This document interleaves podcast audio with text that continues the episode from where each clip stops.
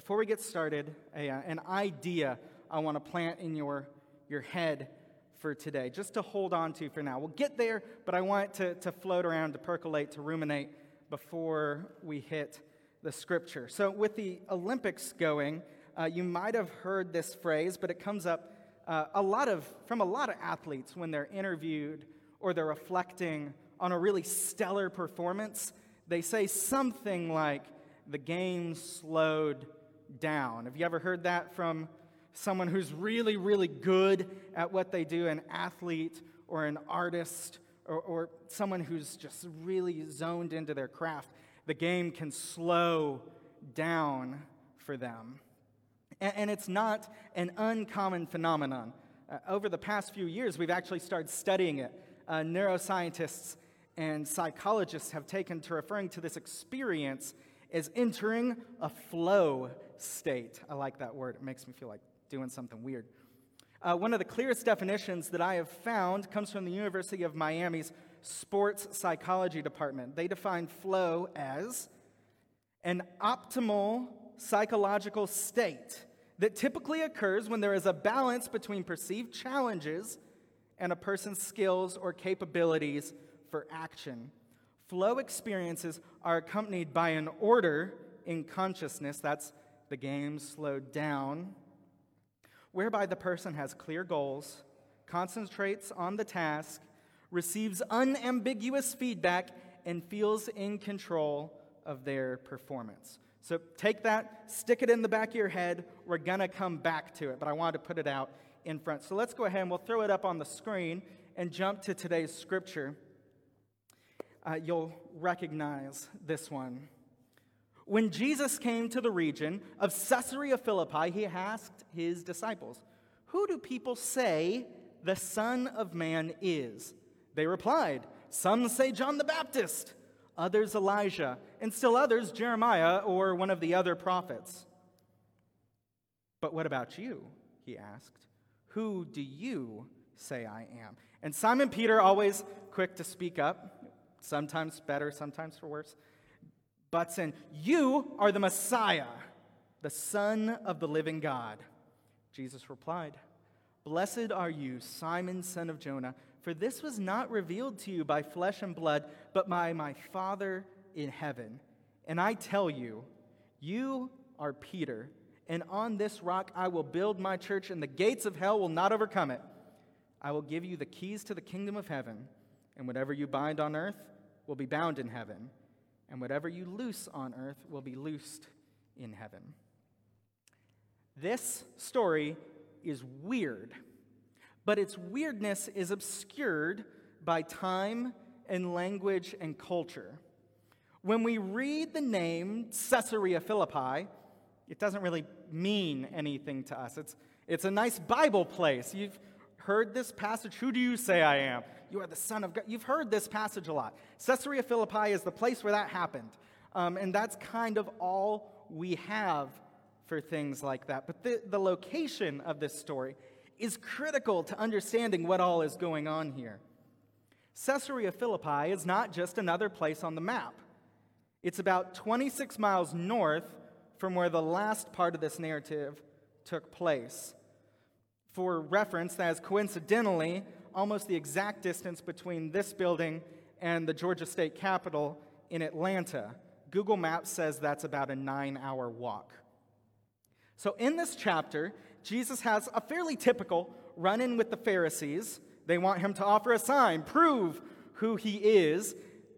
To which Jesus basically responds, You've gotten what you're going to get, and that's really all you need, so whatever. Um, and then he gets his friends together. They get in a boat and sail across the Sea of Galilee. Since we're comparing things to Georgia, the Sea of Galilee is about six square miles bigger than Lake Lanier. We, we say sea, so we think it's this huge thing. It's really a large lake. But he, uh, he gets his friends, they get in a boat, they sail across uh, Lake Lanier. And it's so spontaneous of a sailing venture that his friends forget to bring food, and they think Jesus is mad at them for this and they arrive on the other side, and, and without giving us any explanation of where or why they're going, Jesus starts to head north. And he walks north for nine hours towards a place that they should never go. Okay, so see, now you're intrigued a little bit. Caesarea Philippi, the place you should never go. So, what's the deal with Caesarea Philippi? First off, you might notice that the name does not sound very Hebrew. And you would be right, because this was not a Judean town. Originally settled by Alexander the Great as Paneas, now with Judea and the surrounding regions under the control of the Roman Empire, the city is na- renamed Caesarea, which means something like Caesar's city or Caesar town. And later, it gets tacked on Caesarea Philippi under the uh, vassal rulership of the Judean kings under the Herod family line.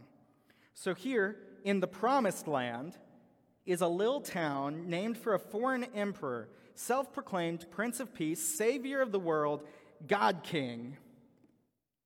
You can see why this might be a little off putting to the local population. And by the time of Jesus, it has grown into really a proper Roman city. Uh, let's, I've got a slide for you. Here's an artist rendering representation of what they think the city might have looked like based upon uh, accounts and ruins. You can go visit this place and see some of those ruins. It's a proper Roman city, drawing all the region's resources to itself, exerting imperial power on everyone around it.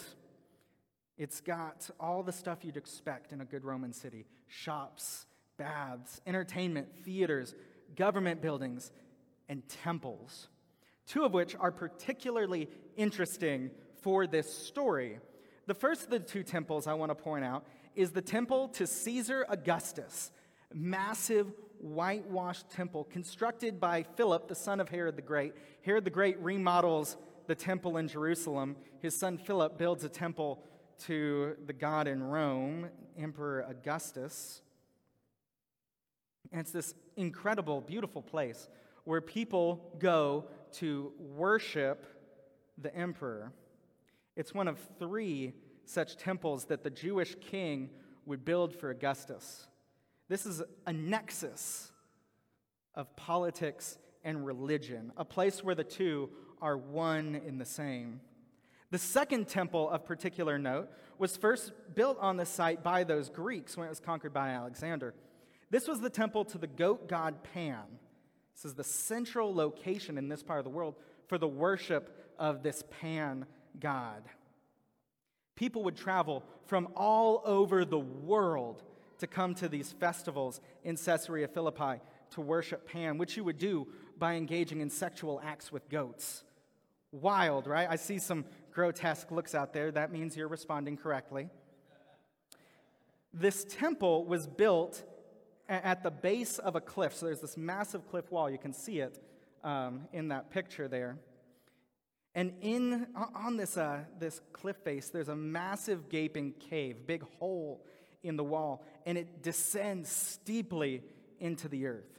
The worshippers of Pan believed that this was an opening to the underworld and a place where the spirits could freely come and go. They called it the gates of hell. Now, if you want to go there today, which you can, it's a tourist attraction in the Golan Heights. It, uh, it looks something like this. This is what you would walk up to. These are the gates of hell, this massive hole in the side of the cliff that drops uh, today, it's actually been flooded. It's full of water, so it's kind of a nice, lovely pool. But by all accounts, it was a gaping hole that they thought they couldn't measure. They thought it went all the way to the underworld. It's kind of impressive, right? Uh, give me the next slide. One more thing I want to show you that I think is really important. You can see on the left of this image is a piece of that hole, but the cliff face itself is rocky. It has these outcroppings, natural shelves, but also there's some little grottos that have been carved into the wall. In, this jagged cliff face, there's all these natural shelves and these extra things that people have dug in. And in the first century, when Jesus stood here with his disciples, it was probably covered with idols, acts of worship, uh, little statues, trinkets, offerings to spirits would be placed in each of these openings and on the natural shelves.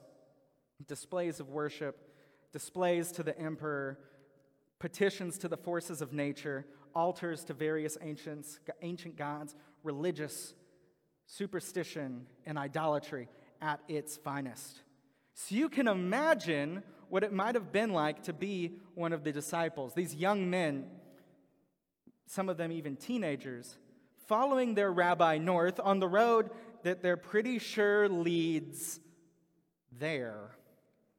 One author I was reading this week jokes about the brothers, James and John, the sons of Zebedee, worrying about what might happen to them if their father finds out where they're going. He writes, We are so busted.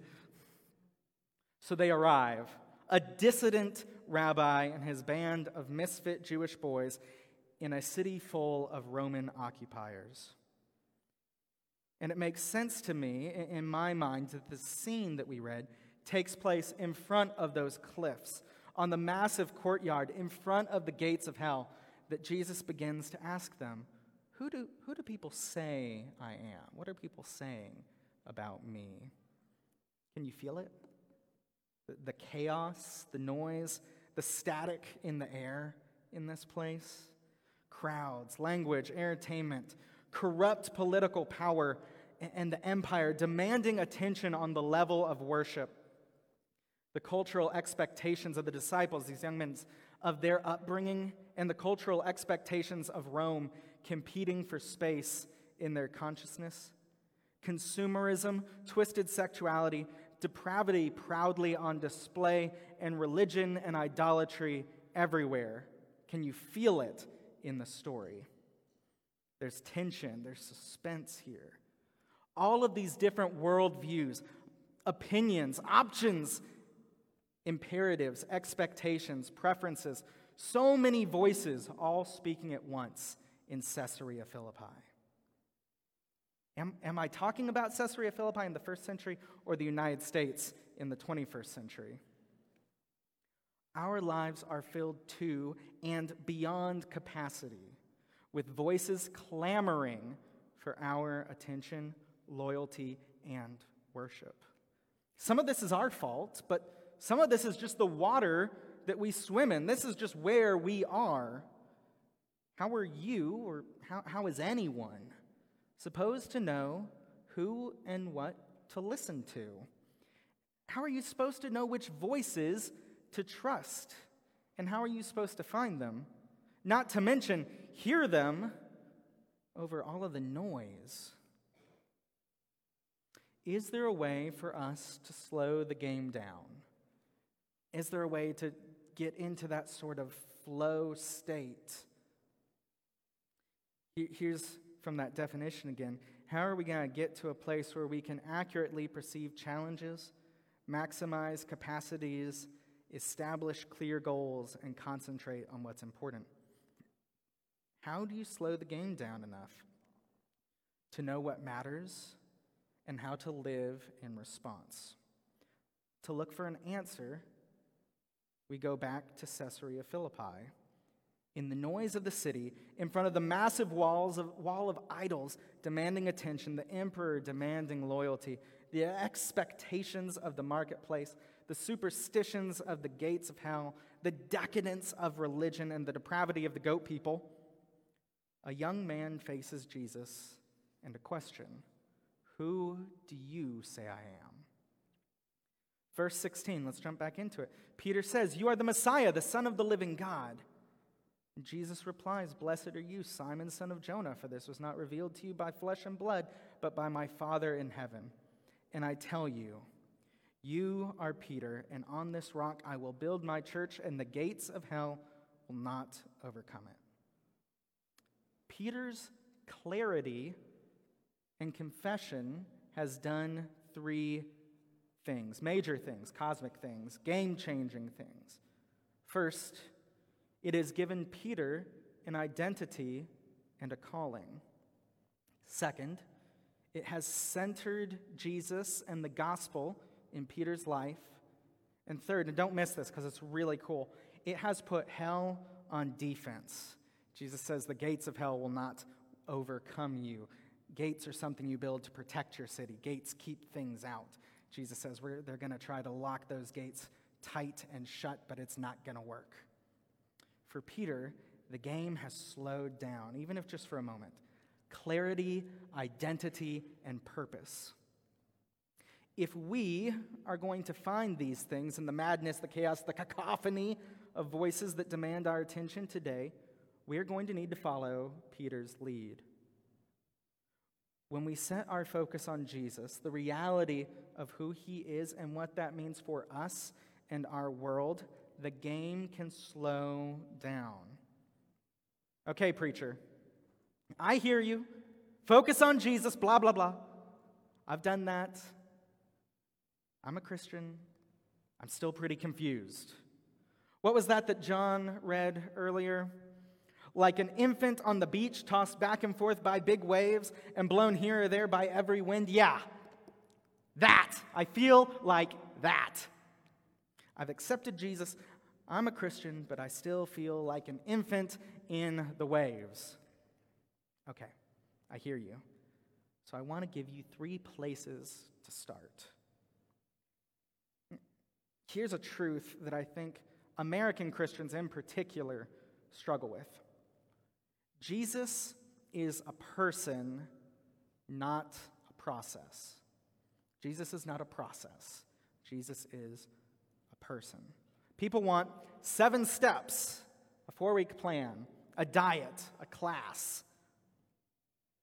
But what I want you to do, what I want to suggest, if you want to follow Jesus, if you want to understand Jesus, if you want to encounter Jesus, to focus on Jesus, to really know Jesus, you're going to need to go where Jesus is and to care about the things that Jesus cares about. Because that's how a relationship works. That's how you get to know a person. So I've got, I've got three points that I want to give you, that I want to leave you with here at the end uh, of the sermon. Three, I've listed them on my notes as causes. Three causes that the heart of God cares deeply about. The first is the cause of the marginalized. If you want to encounter Jesus, you're going to find him at the edges of the world. You're going to encounter Jesus at the margins, at the very peripheral edges, with the people that have been pushed as far out as they can possibly be. Those who have been pushed to the edge of the world, pushed to the end of the line, and pushed to the bottom of society. There's a lot of different ways that people have been marginalized, oppressed, pushed down, pushed away, locked out in our world, in our culture, in our city, in our community. Find them. And you're going to find Jesus. When you allow God, and this, this is a scary thing, you got to be brave to do this, to change your priorities and your perspectives to focus on those who, the, the, the churchy, the Bible word is the least of these, those who have been made small God's to give you new perspective on pretty much everything. You'll start to realize that a lot of things that you've cared about, that you've worried about, don't matter as much when justice is on your heart. The second of these causes that I want to highlight is the cause of the global church. We need to cultivate an awareness of what God is doing globally. The, the story of the church is not nearly as small as our church here in Kennesaw or the church in the United States or the church in the Western Hemisphere. God is up to something everywhere you go. I, I get, I get irritated when I hear uh, missionaries saying they're going to take Jesus somewhere because Jesus is already there and already active and already working. I think the best missionaries are always those who go places and help people realize that Jesus has always been uh, that good thing and point people towards a better understanding of that person, of who Jesus is. But you, you need to have an awareness of missions. You need to find some missionaries. Something that our, um, our speaker on our uh, youth trip was saying is social media is an incredible tool for this. You can go and talk to people around the world today. You can cultivate friendships with Christians on the other side of the world and start to understand what God is doing in other places, and that will bless you so tremendously.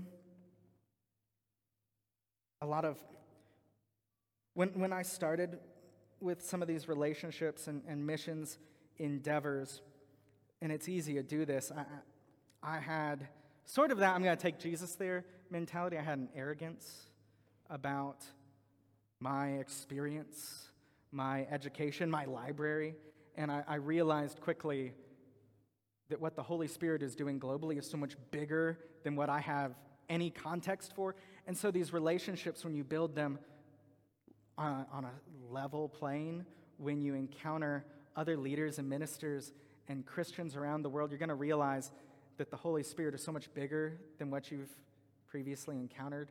And we're a family. We're supposed to be sharing these resources with each other. I've got a library that my friends around the world they need to know what's in some of those books, but I need to know what the Holy Spirit has done for them because it's so much more than I've expected in my own life and it has changed my perspective on what God can do. Find Find out what's going on in the world of the church. Find some missionaries to care about, to pray for, to know, to support, and learn about the persecuted church around the world. It is as bad today for Christians globally as it has ever been. When you learn their stories, and there's some of these, there's so little that we can actually do for the, the, the hurting church around the world, but we need to know. We need to know what our family is experiencing so that we can pray in solidarity with our brothers and sisters. And when you do that, you're going to realize that your political concerns aren't that big of a deal. That'll change your heart and your mind to know the plight and the joy of the persecuted church. And lastly, the, the cause of the local church Get involved in your community. Be a part of evangelism and outreach and service. Find where what God has built you to do matches what your community and your church needs, and that's where you're going to find joy and purpose and fulfillment. Jim was talking a few weeks ago about burnout in, in church and leaders and volunteers, that we can get burnt out, that we can get tired of working in the church, and that's that is true.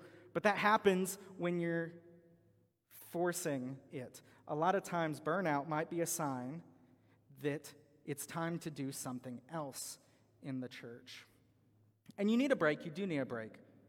If you are always giving and not receiving, you're going to burn out because you're empty. And that's not how it's supposed to work. But when you find that thing where what you who you are matches what you do, it's going to fill you up. Find that Find a place in your community for volunteerism, to, to be the answer to prayers here in this community. The, uh, we've, we sort of took a break as normal local church. Kind of took a COVID break. Uh, it's time to decide that, uh, maybe you could say that was nice, but it's over. That it's time to ask God, what is my ministry going to look like in Cobb County, in Towne View. Ask God to show you where you will find yourself most alive, and then follow that. You need relationships here. If you want to encounter Jesus, you're going to do that consistently when you find deep relationship in your church. Accountability, discipleship, and community. People that can really know you, people that can really pray for you, people that can come alongside you in your spiritual development as you pursue Jesus. There's a reason Lone Ranger Christians don't mature very quickly. We need each other. Decide that this is going to be a season of commitment and devotion, that we're going to take time to be serious about who Jesus is and who Jesus says we are in our community, in our worship, and in our devotion to Christ.